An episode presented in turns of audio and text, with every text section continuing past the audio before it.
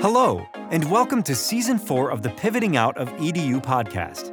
This is a podcast designed to provide you with the inspiration, confidence, and strategies for transitioning out of campus based positions in education. Hosts, Drs. Jamie Hoffman and Tom Studdard, pivoted out of campus based positions, hold senior level positions in organizations, and love it. What started as an idea that they thought might benefit a few is clearly filling a need across the nation with education professionals during the Great Resignation. Jamie and Tom are excited to be back for another season with over 25,000 downloads across our first three seasons. So have a seat or take a walk. However, you listen to podcasts, and get ready for ideas and inspiration. And if you think this podcast was awesome, please consider giving us a five star rating.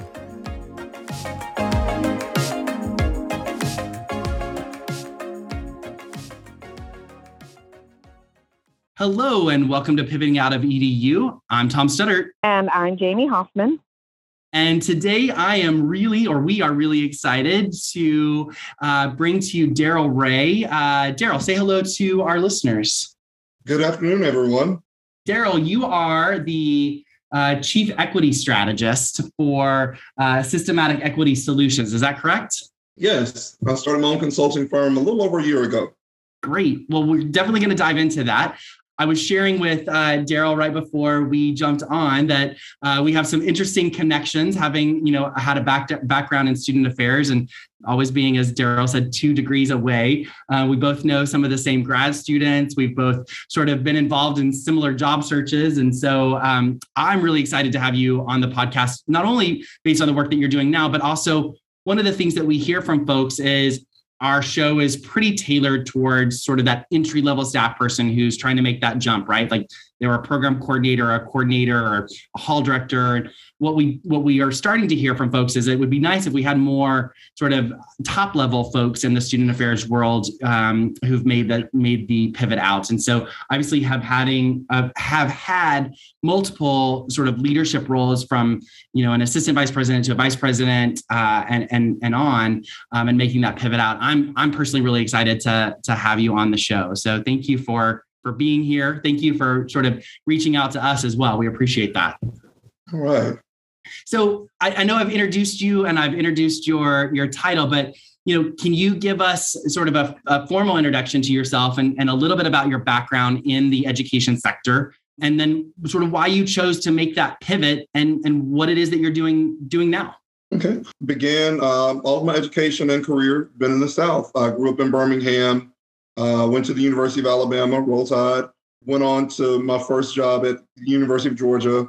And while I was there, tuition remission began for employees. So I completed my doctorate while I was working there. Uh, spent a short stint in proprietary education um, and realized that I needed to be on a campus. I missed grass. I missed buildings and, and football and all those things. So then went on to uh, work at LSU, Go Tigers, and uh, spent 11 years there as an administrator and faculty member in the higher ed administration program in the College of Ed. Uh, was an AVP for most of that time, and then went on to become a, a, vice president for student affairs at the University of Memphis, and then went over to be a vice president at uh, Rhodes College, which is here in Memphis. And so ultimately, I've consulted throughout my entire career, um, just as people have needed things or as I have had the bandwidth to do so, and realized I wanted to be able to set up something uh, to set up my own consulting firm to be able to do that kind of as a move into semi-retirement and then kind of transitioning out of student affairs. I still thought that I would probably do it seven or eight years from now.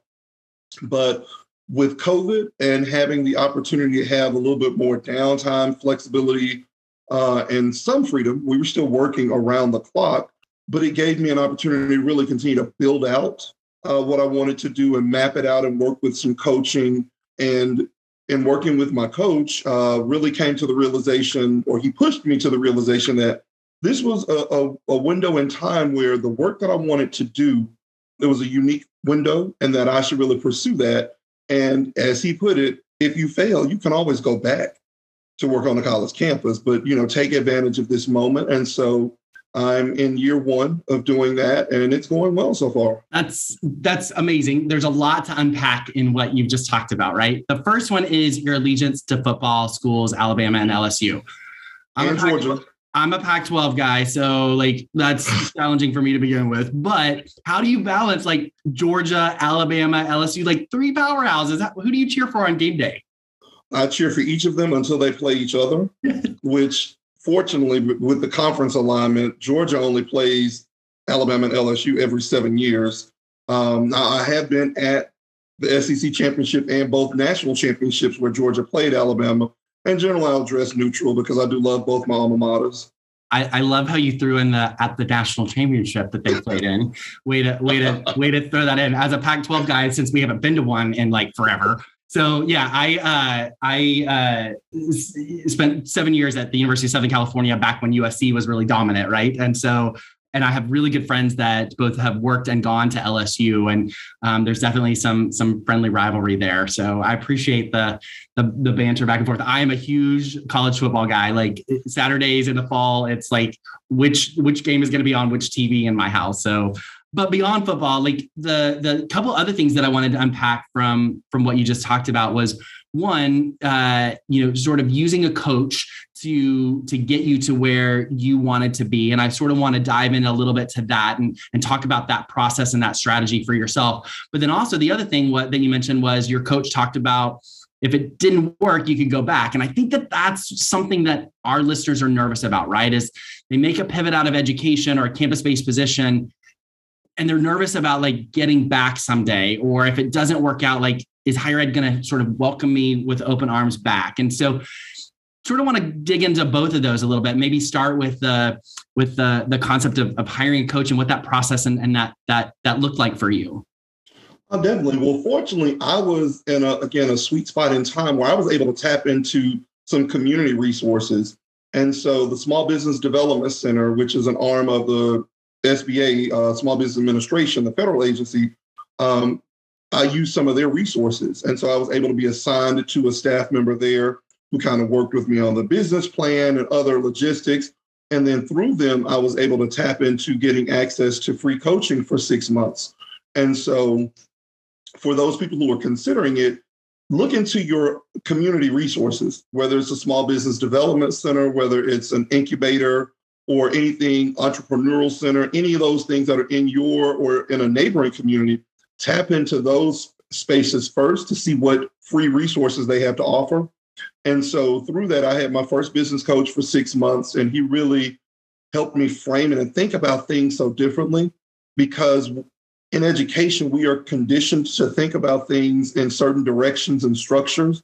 And having someone to tell me, well, that's wrong. That's you're you're not you're not in student affairs. You're trying to do this. And he's like, even if student affairs or campuses are your clients, you now have to think from a business enterprise perspective and you have to think differently. So it really did challenge me to kind of step outside of um, my my education and my thought process uh, to really kind of go with that. And so the coaching aspect really, really did help me because he helped me see what I wouldn't have seen on my own.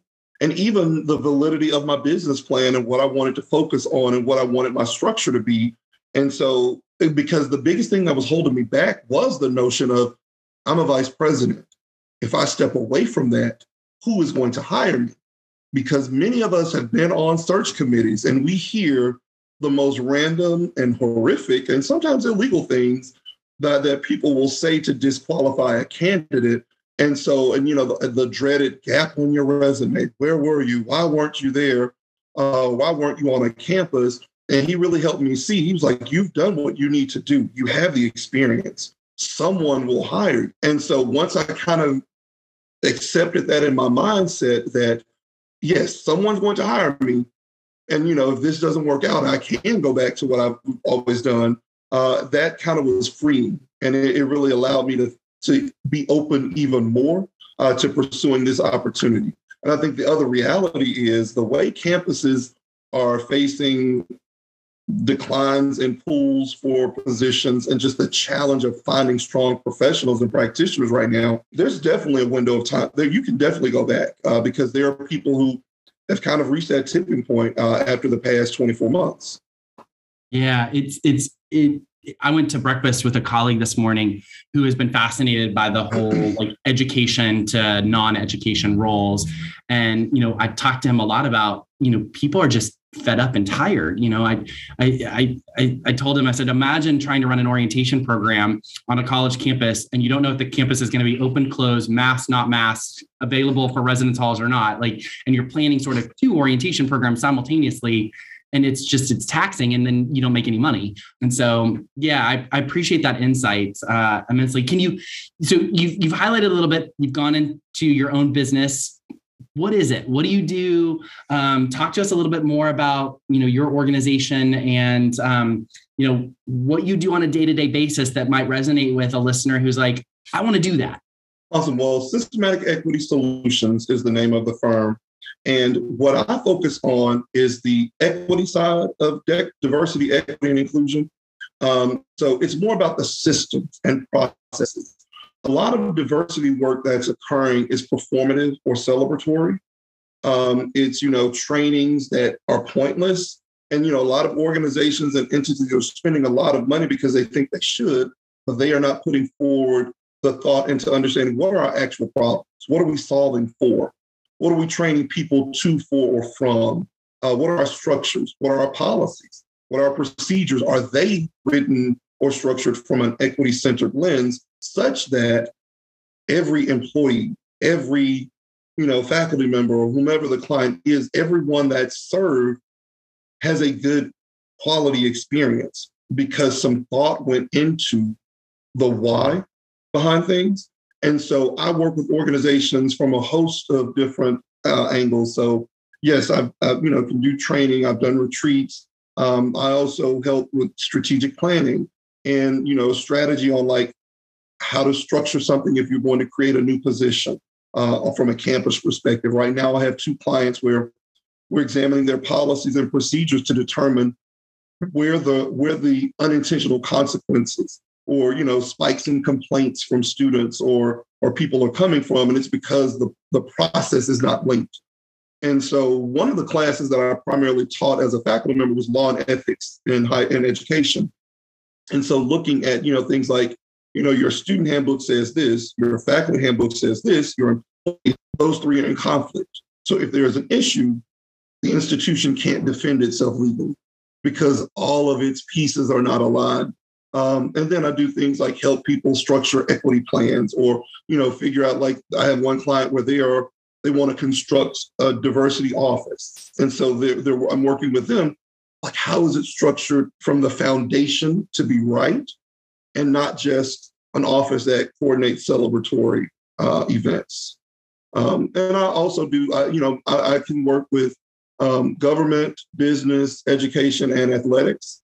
Um, so I've done a couple of things with from an athletic perspective as well. Wow, that's that's fascinating. I think the the parts that I really loved hearing is the the analysis of sort of the the different structures that a, that that an office or a campus might have. They may have this in their student handbook and this in their faculty handbook and this in their other you know guiding documents, and how you're able to sort of pull those together from a from a from a from an equity lens because again you know they would be able to hold hold themselves up in court if something happened um, and and standing up offices uh, right like uh, you, you know i think a lot of folks you know in the in the DEI space, right? Um, they they think of it as training. They think of it as let's go to a presentation, let's sit in a classroom, um, and that's there's so much more to that. And so, hearing what you're doing and he, and knowing that people who are leaving education, particularly at the highest levels, you know, can can move into to roles like that. We had somebody on our podcast last season who started her own sort of diversity, uh, diversity or DEI sort of uh, strategy business out on in on the West Coast in California, and I love sort of the things that she was talking about. That it's not just coming in and doing a training, right? It's coming in and doing an analysis of where the company's at, where they need to go, and what's the gap in between those. Absolutely. And part of that also is helping people realize their readiness for change because not all organizations are ready to make the changes that they want to or need to make. And part of that analysis process is do you do it now and fail and cause harm or damage to the people who rely on the protection or the support of the services um, of that area? Or do you figure out the timeline that makes the best sense. Um, because there's so many entities, whether it's K-12 or corporate, they're creating chief diversity officer roles and they are just hiring someone who is a minority, not necessarily understanding what it is they want out of the role or out of the office to then be able to construct a position description around that to target the right talent. So there may be strong professionals that end up in the wrong setting or the wrong situation because the hiring party didn't truly understand what skill set was needed. Yeah, for sure. Yeah, I, I mean, I, I really appreciate sort of the important sort of niche that you're filling here because, again, I do think all of the strategies or a lot of them we're seeing now are just kind of uh, uh, they're superficial. It seems like so. I think it's such important work, and we we do meet with um, a fair amount of clients that have dreams and some very realistic goals to creating their own business because they too see some sort of an area that they can really contribute to. And I'm just curious, you mentioned business coaching, which I think is a really great resource that you um, tapped into to create your own business. But, you know, I, I for folks that are thinking about creating um, and starting their own business, what are some of the things that you have found um, strategies to be successful and sort of hurdles that you, um, I guess, sort of were able to navigate that others could expect um, to navigate and learn from you? Well, I think the first is asking open ended questions. I think that we as educators are so used to pointed, directed, and specific questions that when we tap into resources, we don't give them an opportunity to tell us fully what the scope of something available may be. And so my approach when I was working with the Small Business Development Center, and I also worked with the Minority Business Development Office that was a part of the city's administration to understand. And my, my question was, tell me what resources you have to make a small business successful. And I paused. And that allowed them to be open, like to just throw everything out because sometimes people will ask the questions you answer and they may not be trying to withhold information. They just may think they're being helpful because they have told you what you asked. And so I entered into it with the space of there's a lot that I do know, there's even more I don't. And so that really did help. Um, some of the other resources that I was able to tap into was also being able to talk to um, some legal services uh, in terms of like what I need to be thinking about, or if I needed to do a trademark for my logo and what that process looks like and and um, and a marketing person to be able to think about how to market a business and, and how to think about reaching different audiences and all of those things. Um, the one resource that I wish that I had focused on a little bit sooner was the standing up the financial aspects in terms of like the systems. So, like the accounting software that I use, in my mind, I thought, well, until I start doing business, I don't need to purchase a software and create an expense that I won't use. Now I regret that because I should have set it up as I was setting up the business so that I could be figuring out what I needed to know, how to how it worked, and also begin to track every expenditure from day one. Uh, instead of what I had to do was file an extension on my taxes so that I could finish logging in all of those expenses uh, and and um, you know things from last year. So I really wish that I had focused a little bit more on standing up the financial aspect uh, of the business. Um, and so I think those would be I think hurdles because I think sometimes is, is when you're starting something you're afraid to invest a whole lot of money. And so you really do have to figure out where do I need to spend the money or, or take the risk um, to make sure that things go smoother. Yeah. Uh, what you're all the things that you're talking about resonate with me as Jamie and I have stood up this sort of side side business with you know not only a podcast but consulting. Uh, so all those things resonate, right? And I, as you were talking, I even thought, my goodness, we didn't ever trademark our logo. Um, and so I, I we're going to take your advice and we're going to actually apply it to our own business. So thank you very much for that. Um, I do have sort of the flip side of that. So, you know, those are the things that you sort of wish you would have known when you started your own business. But what are the things that you brought with you from the education space that sort of enabled you to be ready to do this? Um, I think 25 years in student affairs, uh, positioned me to realize that I have a work ethic that is unlike most others. Mm-hmm. And many of us who do work on college campuses, we have been conditioned to work at a pace and a level and a scale that most of the world doesn't. And so realizing that the tenacity, the built in work ethic, and the ability to know that I have no problem staying up all night to get something done. Uh, like that just made this process easier uh, for me because I could, you know, I was I, I, I didn't retire until September of last year. So even though I started the business last April, I was still doing some things, but I was still working full time. And so having to work a full day because we were back on campus by then, and then come home that night and like work on a proposal or work on a deliverable or work on some of the certifications. Because one of the things I did do was I went through the process to get certified as a minority owned business at the city, county, state, and federal levels, uh, and also with a couple of key hiring organizations here in the city of Memphis, which included the power company and the school system. Um, and, and I did a couple of other things just so that it would be easier for me to pursue clients outside of the state because most of the work I've done has been outside of the state of Tennessee up to this point. Yeah. I mean, you know, the first of all, the working around the clock in student affairs definitely prepares you for almost like any career, right? Like we like people think that I work a lot in this this job because I work like get in around like eight and I stay till sometimes like seven. And they're like, oh, you work lots of long hours. And no, I actually cut back when I left student affairs to come do this job.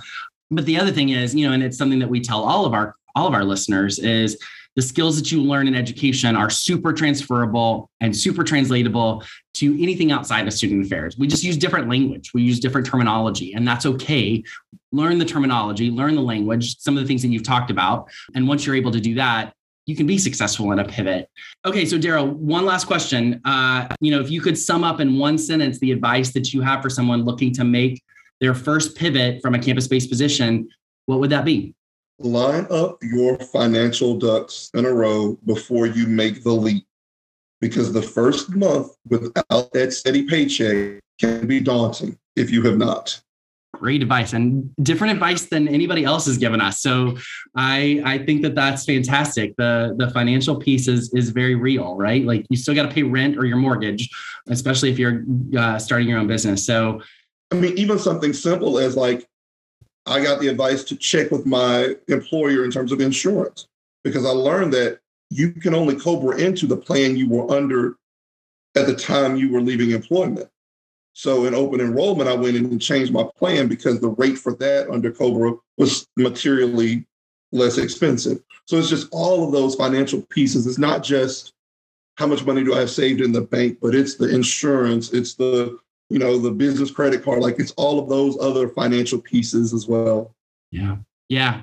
Very smart, right? Like I know when I left uh, my last institution to come do this job, I had about a month gap, right? And the thing that sort of struck me was like, oh, insurance. Like I had plenty of money in the bank, but then I didn't have like there was like 10 day window that I didn't have health health coverage. And I thought, oh my god if anything happens to me i, felt like i needed to wrap myself in bubble uh, bubble wrap so that nothing would happen to me um, but it's real it's very real so thinking about all of those things is really important whether you're starting your own business or taking a month off taking a gap month um, you know all those things are are important to think about so uh, daryl this was one of my favorite conversations. Uh, you know, not only because of the am- amazing work that you're doing uh, out in the field, but the type of role that you took, or the type of business that you started, but also the type of roles that you had prior to doing this. You know, um, from a senior leadership perspective. But I also have to say the fact that you are at, at schools that have these powerhouse football teams makes me really happy too. Because anytime I can talk about uh, college football, I will even if it is the the SEC conference. to all of our listeners out there, thank you so much for joining us for another episode of Pivoting Out of EDU. Look forward to next week for our next episode. Thank you for listening to Pivoting Out of EDU. In addition to our podcast, we offer various ways to get support as you work through your career transition, including digital resources, one to one consulting, group workshops, and cohort based blended learning experiences. For more information about these services and show notes, visit pivotingoutofedu.com. And if you haven't done so already, Join our LinkedIn group called EDU Pivoters, where we share job opportunities and foster engagement between those who have pivoted and those who want to pivot.